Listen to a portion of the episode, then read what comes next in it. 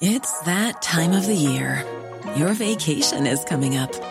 You can already hear the beach waves, feel the warm breeze, relax, and think about work.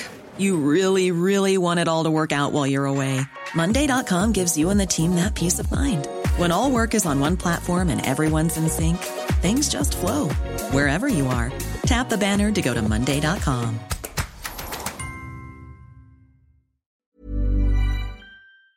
Talk Sport. This is the Talksport hit. I'm John Jackson. I'm Kane Reeves, and the title race is well and truly still on. The final whistle has just gone, so the title race takes another twist. Liverpool somehow come back from 2 0 down.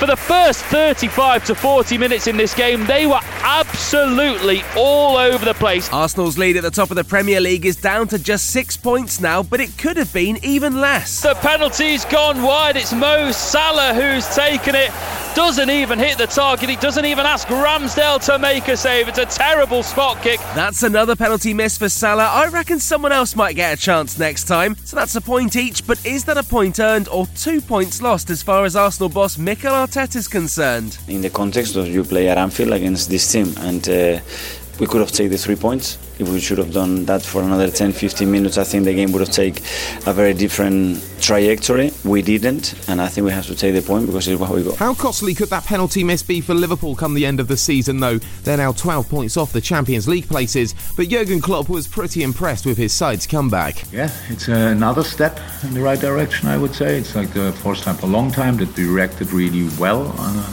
or we didn't fall apart, and uh, that could have happened with everything what happened this year already. It was now okay, oh, one 0 two 0 and the next chance is three 0 um, and um, it didn't happen, and um, because we look better. The PGMOL have had a busy weekend already. They've had to apologise to Brighton for not giving them a penalty against Spurs. Now they're having to investigate claims that Andy Robertson was elbowed by the linesman at half time. You can read more on Talksport's website. Elsewhere, who says Roy Hodgson plays boring football? Leeds 1, Crystal Palace 5. It's absolutely unbelievable. Jordan Ayew has now scored, and the Crystal Palace fans can't believe it. Roy Hodgson is standing looking and seeing What on earth is going on here? Seven goals in two games, two wins, and six points clear of the bottom three. You can see why Roy's enjoying his time back in the dugout. You'd have asked me after the walk in Leeds this morning and after 20 minutes of the game, I, I just said, I, I wish I was back home with my feet up, but now I, I'm really pleased to be here.